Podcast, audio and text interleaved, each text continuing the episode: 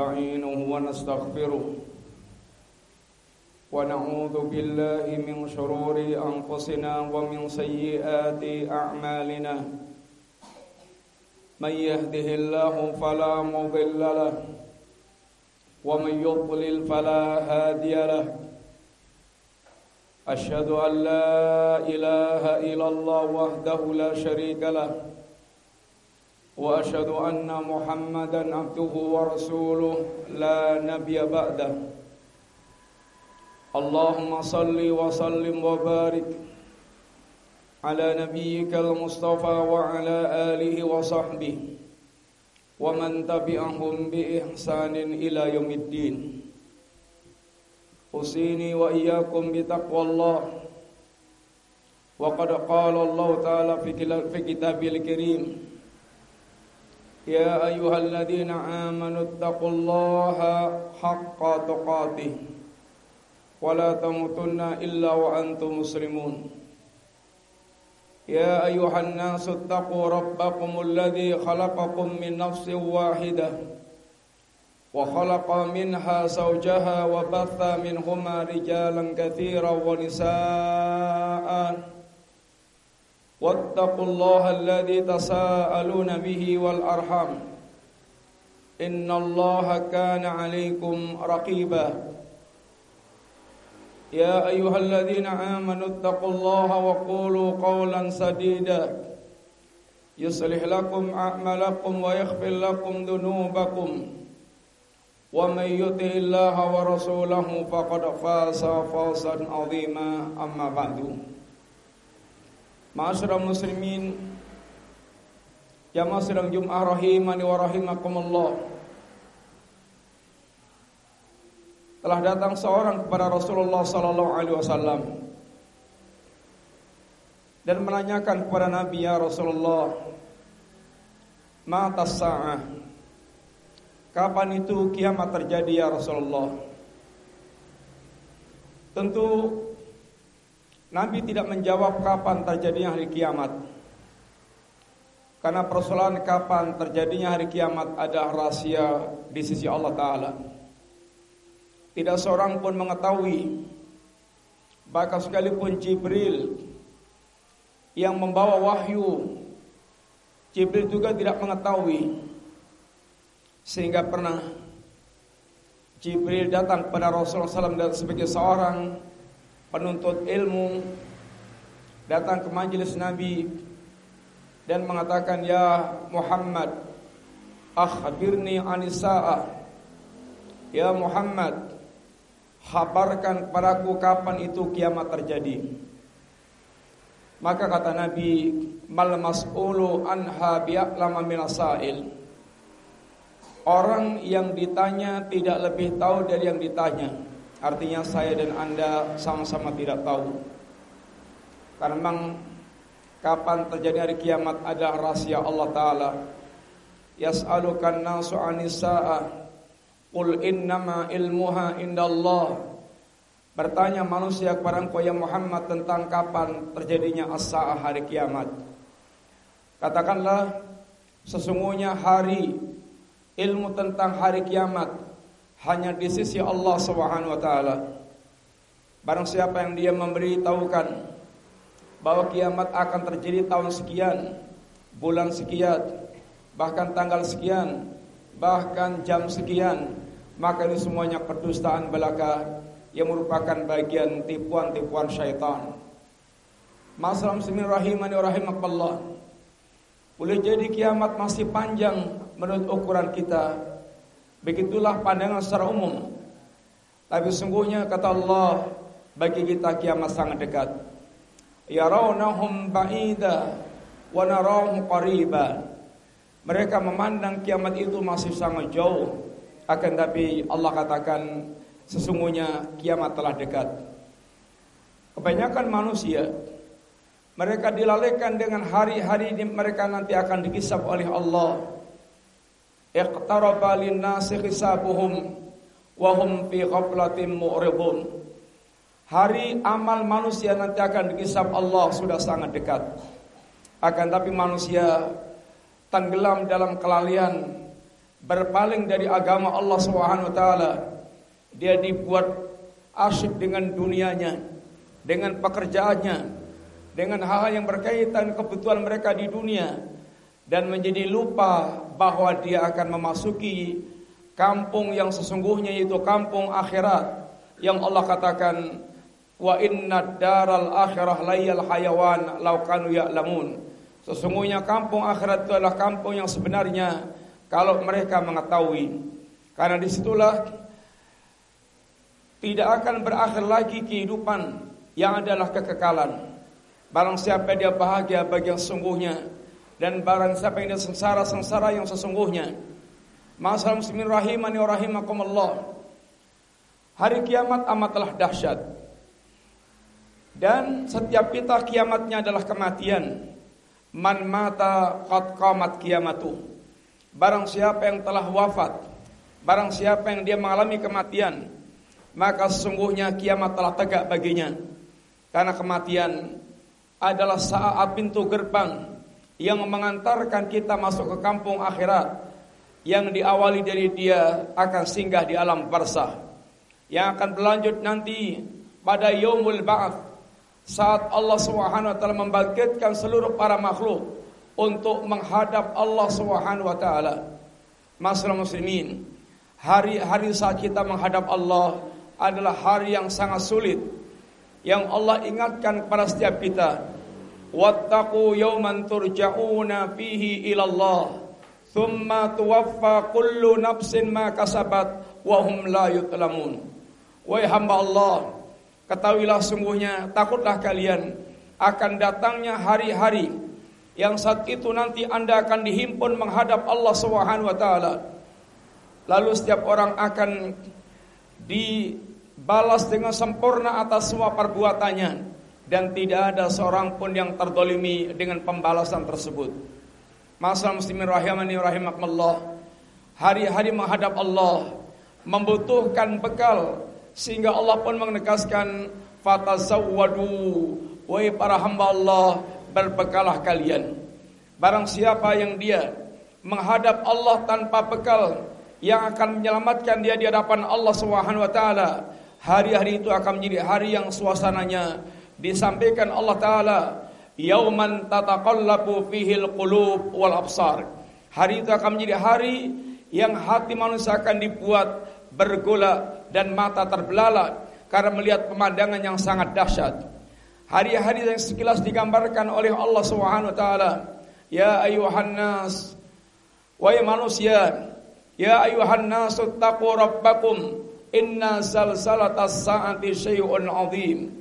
Yauma tarawnaha tadhalu kullu murdiatin amma arda'at wa tadau kullu dhati hamlin hamlaha wa taran nasa wa ma bisukara walakinna adzaballahi sadid. Wahai manusia, bertakwalah kalian kepada Allah taala. Bertakwa kepada Allah, yakni sembahlah Allah, jangan menyekutukan Allah. Bertakwa kepada Allah, tunaikan salat, jangan lalaikan salat bertakwa kepada Allah, taatlah kalian kepada Allah dengan semua perintah-perintah yang Allah perintahkan dan jauhilah larangan-larangan Allah yang diringkas dengan kalimat ittaqu rabbakum bertakwalah kalian kepada Rabb kalian kepada Allah Subhanahu wa taala. Untuk apa ya Rabb hambamu engkau perintahkan bertakwa kepadamu? Allah katakan inna zalzalatas saati syai'un azim. Katawilah Sesungguhnya kegoncangan hari kiamat amatlah dahsyat. Hari-hari itu digambarkan Allah. Yauma tarawunaha tadhalu kullu murdiatin amma arba'at. Hari yang Anda akan melihat setiap wanita-wanita yang mereka menyusui akan dia lemparkan sesuanya. Wa kullu dhati hamlin hamlaha. Setiap wanita yang hamil akan berguguran kehamilannya wa nasa sukara wa mahum bisukara dan Anda lihat manusia bagaikan orang yang mabuk sempoyongan padahal mereka tidak sedang mabuk. Walakinna adzaballahi sadid akan tapi sedang merasakan pedihnya dahsyatnya adab Allah Subhanahu wa taala. Masalah muslimin rahimani wa rahimakumullah hari-hari menghadap Allah. Boleh jadi sekarang ini keluarga kita sangat bermanfaat bagi kita. Apalagi memiliki keluarga kawan, saudara yang memiliki jabatan-jabatan penting maka akan memuluskan dan memudahkan urusan-urusan apalagi kesulitan kita. Akan tapi akan datang hari siapa pun sudah tidak akan peduli lagi dengan orang lain walaupun orang yang terdekat dengan kita sekalipun. Itu yang digambarkan Allah di dalam ayat Allah, yauma yauma yafirrul mar'u min akhihi wa ummihi wa abihi wa sahibatihi wa bani likulli imri'in minhum yawma idzin akan datang hari di mana setiap orang akan lari dari orang lain. Lari dari saudaranya lari dari ibu dan ayahnya lari dari istri dan anaknya. Masing-masing orang saat itu sedang sibuk dengan urusannya sendiri-sendiri. Tentu sangat bisa kita bayangkan hari-hari di mana Allah mengguncang bumi seguncang-guncangnya Hari-hari yang Allah menjadikan langit runtuh. Hari-hari yang menjadikan lautan meluap. Hari-hari yang menjadikan semua gunung yang ada di permukaan bumi meletus. Hari-hari yang di mana bumi mengeluarkan semua isinya. Digoncang Allah segoncang-goncangnya. Maka hari itu tentu setiap orang tidak akan bisa lagi perhatian pada orang lain. Kecuali memperhatikan dirinya sendiri. Hari itulah yang digambarkan Allah dengan ayat tadi. Demikian pula masalah muslimin. Hari-hari yang pada saat itu apa pun yang kita persembahkan untuk menebus kesulitan di hari itu maka tidak akan bisa diterima lagi. Sekarang ini boleh jadi banyak fonis-fonis yang bisa ditebus dengan harta kita. Penjara setahun bisa ditukar dengan 50 juta. Penjara dua tahun bisa ditukar dengan 200 juta. Atau yang semisal dengan itu. Kasus-kasus yang membelit kemudian dia bisa tebus dengan harta-harta dia, itu sangat mungkin terjadi di dunia sekarang ini. Akan tapi di hari ketika kita nanti di pengadilan Allah Subhanahu wa taala berapapun yang Anda siapkan dari kekayaan Anda tidak akan bisa dipakai untuk menebus kesulitan di hari itu. Allah Subhanahu wa katakan, "Innal ladzina kafaru wa matu wa kuffarun fala yuqbala min ahadihim mil'ul ardi dhahaban walau iftadabi. Sesungguhnya orang-orang kafir kalau sampai matinya dalam keadaan kafir dan kepastian bagi orang kafir adalah mereka akan diadab oleh Allah Subhanahu wa taala. Innal ladzina kafaru min ahlil kitab wal musyrikin fi nari jahannam khalidina fiha. Hari-hari yang mereka telah ditetapkan Allah jahanam tempat tinggal mereka Seandainya mereka mereka mau tebus dengan emas sebesar bumi sekalipun, maka tidak akan diterima oleh Allah Subhanahu wa taala. Berapa kekayaan yang bisa kita kumpulkan dari hasil kerja kita di dunia sekarang ini? Hingga kita meninggalkan salat, kita meninggalkan agama, bahkan kita jual agama hanya untuk mendapatkan potongan-potongan kehidupan dunia sebagaimana Nabi beritakan akan ada fenomena fitnah di akhir zaman. Yabiu dinahu bi aradi minat dunia. Dia jual agama dia hanya untuk mendapatkan potongan-potongan kehidupan dunia. Masalah muslimin rahimani rahimakumullah. Hari-hari yang sekarang ini kita sanggup berkorban untuk orang lain. Ayah berkorban untuk sang anak, suami berkorban untuk istrinya dan dan semisalnya. Akan tapi akan datang hari bahkan hari itu setiap orang berangan-angan seandainya demi keselamatan dirinya bisa dia korbankan, dia tumbalkan orang lain. Ya wattul mujrimu law yaftadi min adabi yawmi idzin bi bani wa sahibati wa wa fasilati allati tuwi wa man fil ardi jami'an thumma yunji kalla innaha ladha nazza'ata lishawa tad'u man adbara wa tawalla wa jama'a fa'au'a hari yang mata manusia saat itu mereka saling terbelalak saling melihat satu dengan yang lainnya. Akan tapi karena dahsyatnya suasana mereka tidak bisa saling memberikan pertolongan yubassarunahum Bahkan mereka saling bertanya pun amba, dia bertanya pun tidak. Walaupun yang di sampingnya teman dekatnya, wala yas'alu hamimun hamima. Tidak lagi bertanya orang mereka memiliki hubungan perkara sangat dekat di saat itu karena dasarnya suasana. Yang ada hari itu orang-orang yang mereka di dunia mujrim, dia tidak acuh dengan agama, tidak peduli dengan agamanya, maka dia berangan-angan seandainya bisa menebus kesulitan di hari itu dengan anak kandungnya akan dia tebus. Seandainya belum cukup dengan istri dan saudaranya, seandainya belum cukup dengan keluarga besarnya, seandainya belum cukup bahkan seandainya bisa waman bil ardi jami'an dengan semua penduduk bumi akan tapi kata Allah kalla oh tidak akan mungkin Allah kabulkan upaya mereka untuk menebus kesulitan di hari itu. Jahanam adalah adab yang menyala-nyala. Adabnya bisa mengelupaskan kulit kepala manusia.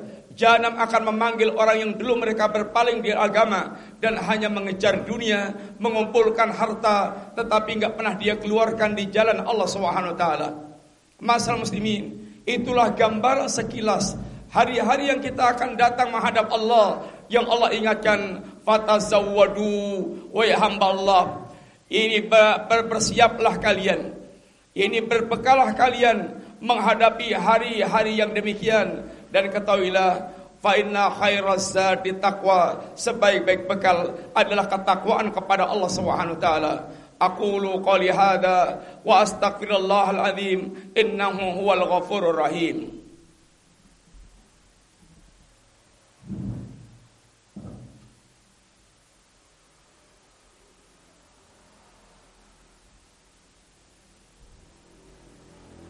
إن الحمد لله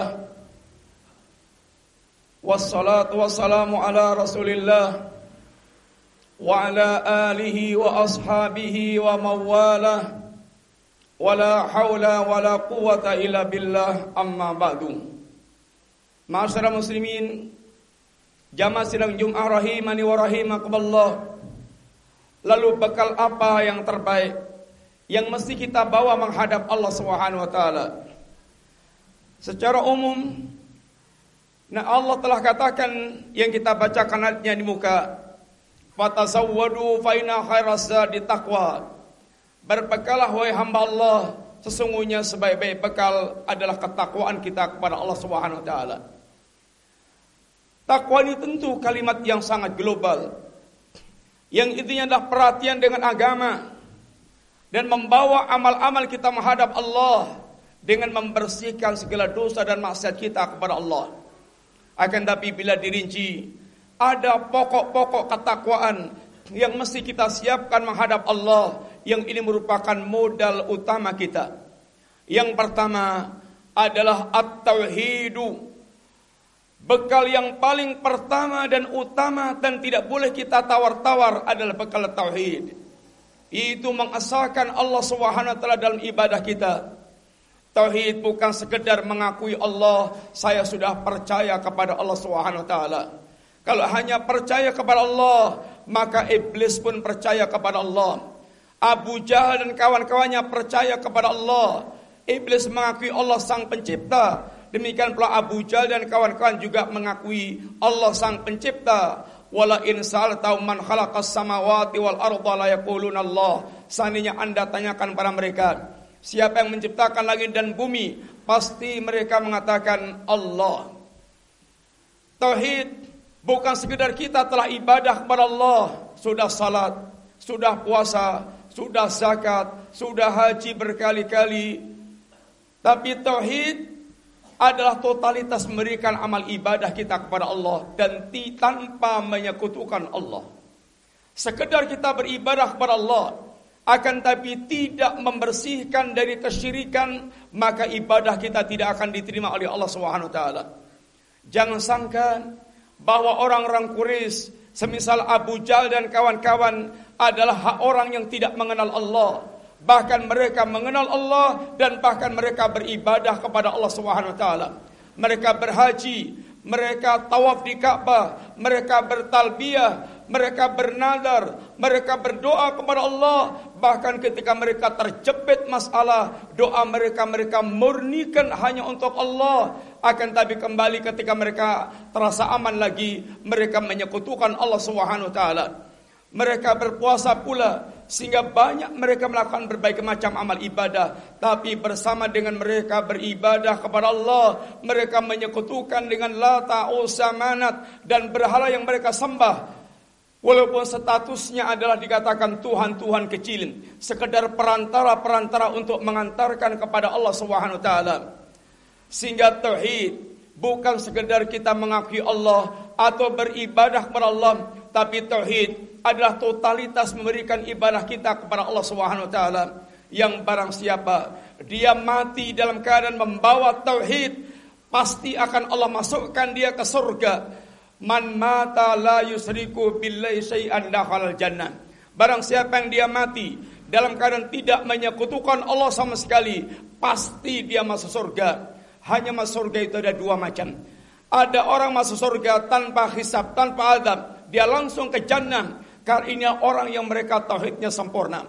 Yang selama hidupnya dia membebaskan dari kesyirikan dengan segala jenisnya dalam yang selama hidupnya dia membebaskan dari bid'ah-bid'ah dan maksiat atau dia ketika telah pernah terjatuh dalam hal itu dia mengakhiri dengan bertobat kepada Allah sehingga dia datang kepada Allah dalam keadaan bersih karena taubat itu menghapuskan semua apa yang telah berlalu. Tapi barang siapa yang dia musyrik maka dia jaminannya pasti masuk jahanam dan tidak akan mendapatkan kesempatan masuk jannah. Wa man mata yusriku billahi syai'an dakhalan nar. Barang siapa yang dia mati dalam keadaan menyekutukan Allah, maka dia masuk ke neraka. Ahli tauhid, kalau dia mati pasti masuk jannah walaupun terkadang harus diadab dulu di jahanam karena dia memiliki dosa yang belum diampunkan Allah dan dia belum bertobat kepada Allah lalu dia harus diadab dulu di jahanam akan tapi tauhidnya akan menjadi penolong yang utama buat dia dikeluarkan dari jahanam sehingga ada istilah jahannamiyun mantan-mantan jahanam orang mereka dimasukkan Allah ke jannah yang tadinya dia penghuni jahanam yang kedua yang sekalian adalah modal kita yang sangat utama yaitu al-akhlakul karimah. Akhlak yang mulia. Setelah tauhid, maka jangan tinggalkan akhlak yang mulia. Akhlak yang mulia khususnya berkaitan dengan muamalah kita kepada para hamba Allah, kepada manusia di sekitar kita. Islam mengajarkan akhlak yang mulia. Yang kalau disimpulkan akhlak mulia itu pertama kaful adat. Bagaimana kita menahan diri kita dari melakukan keburukan Jangan sampai seorang muslim dia melakukan gangguan-gangguan kepada orang lain, baik dengan lisannya, baik dengan tangannya, baik dengan perbuatan dia, karena sungguhnya Nabi telah menegaskan jati diri seorang muslim dan mukmin al muslimu man salimal muslimuna min lisani wa yadi yang namanya muslim itu orang lain selamat dari kejahatan lisannya dan kejahatan tangannya. Wal mu'minu Sedangkan orang mukmin adalah man aminahun nas ala amwalihim wa anfusihim. Orang mukmin adalah orang yang menjadikan orang lain aman dalam urusan harta dan jiwa mereka. Inilah muslim, inilah mukmin. Maka sangat jauh kehidupan seorang muslim dari mengganggu orang lain apalagi menteror orang lain. Minta maaf, Nabi kita mengatakan, kalau sampai ada orang yang mereka makan bawang sehingga menimbulkan bau mulutnya yang mengganggu kanan kirinya, jangan mendekat kepada jamaah jamaah salat Nabi karena akan mengganggu kanan kirinya. Kalau soal bau mulut yang mengganggu orang lain Nabi supaya memerintahkan dia menyingkir, mana mungkin seorang muslim dia akan menebar teror, mana mungkin seorang muslim dia akan menebar gangguan-gangguan yang sangat besar. Kalau dia Nabi katakan di antara cabang iman adalah imatatul ada anit tariq, menyingkirkan gangguan yang ada di jalan, maka bagaimana dia akan memasang gangguan-gangguan besar yang itu bukan bukan merupakan urusan seorang mukmin, bukan perkara seorang mukmin. Akhlakul karimah yang pertama adalah menahan diri dari mengganggu manusia. Yang kedua, batul nada. Kalau dia bisa mencurahkan segala kemanfaatan kehidupannya, manfaat dengan ilmunya, manfaat dengan hartanya, manfaat dengan waktu dan tenaganya, manfaat dengan jabatannya, manfaat dengan ketokohannya. Yang Nabi kita mengatakan, barang siapa yang bisa memberikan manfaat kepada saudaranya, maka lakukan. Mayyastati ayang fa'al akhahu falyaf'al. Barang siapa yang mampu memberikan manfaat kepada saudaranya, maka lakukan. Dan Nabi kita juga mengatakan, ahabbun nasi ilallah anfa'uhum linnas Muslim yang paling Allah cintai, yang paling bermanfaat bagi manusia. Muslim adalah hidupnya mereka memberikan manfaat untuk orang lain. Yang ketiga, talaqatil wajah, bagaimana dia mempersembahkan wajah yang berseri, yang tidak bermasalah untuk orang ketika dia bergaul dan bertemu dengan orang lain.